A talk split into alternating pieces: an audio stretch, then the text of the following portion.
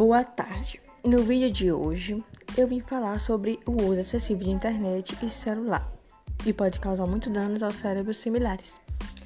E meu nome é Sara de Virges, sou da turma 100 do primeiro ano da Escola Thales Ribeiro Gonçalves.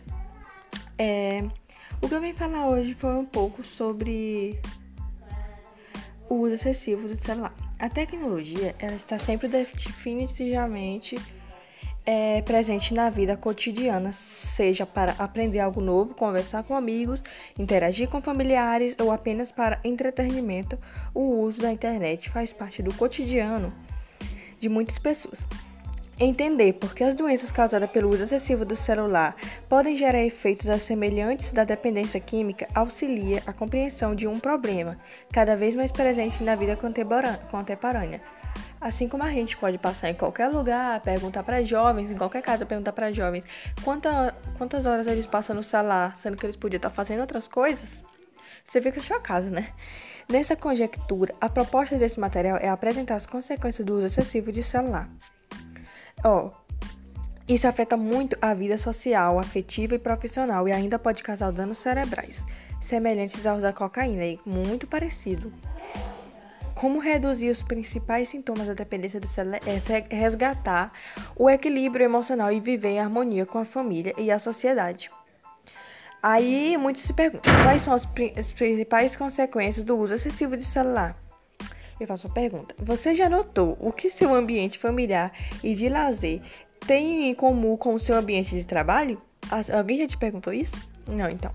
Ambos estão conectados na atualidade. O uso da tecnologia é um recurso essencial para as atividades do cotidiano de todos nós.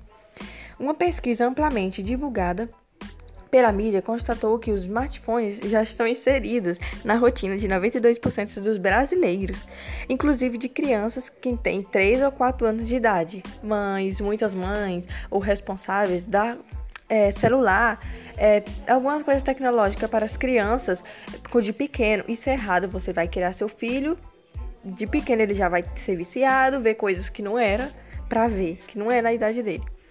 E ainda que a tecnologia encurte o caminho para aproximar as pessoas, seja útil para filtrar informações e otimizar as atividades diárias não é bom ser dominado por ela. Não é bom. É preciso sempre estar atento aos prejuízos que o uso excessivo de dispositivos eletrônicos, como o desktops, os notebooks, o tablet celulares e outros, né, que podem representar a saúde da população. Mesmo que as ferramentas tecnológicas apresentem alguns benefícios para a sociedade, o uso desmedido da internet ela pode gerar algumas dependências, influências, ações e comportamentos prejudiciais ao, as, a nós, seres humanos. E aqui no Brasil, há bastante pesquisa sobre a independência das ferramentas tecnológicas, que são relações decimal com o surgimento de doenças causadas pelo excessivo do celular.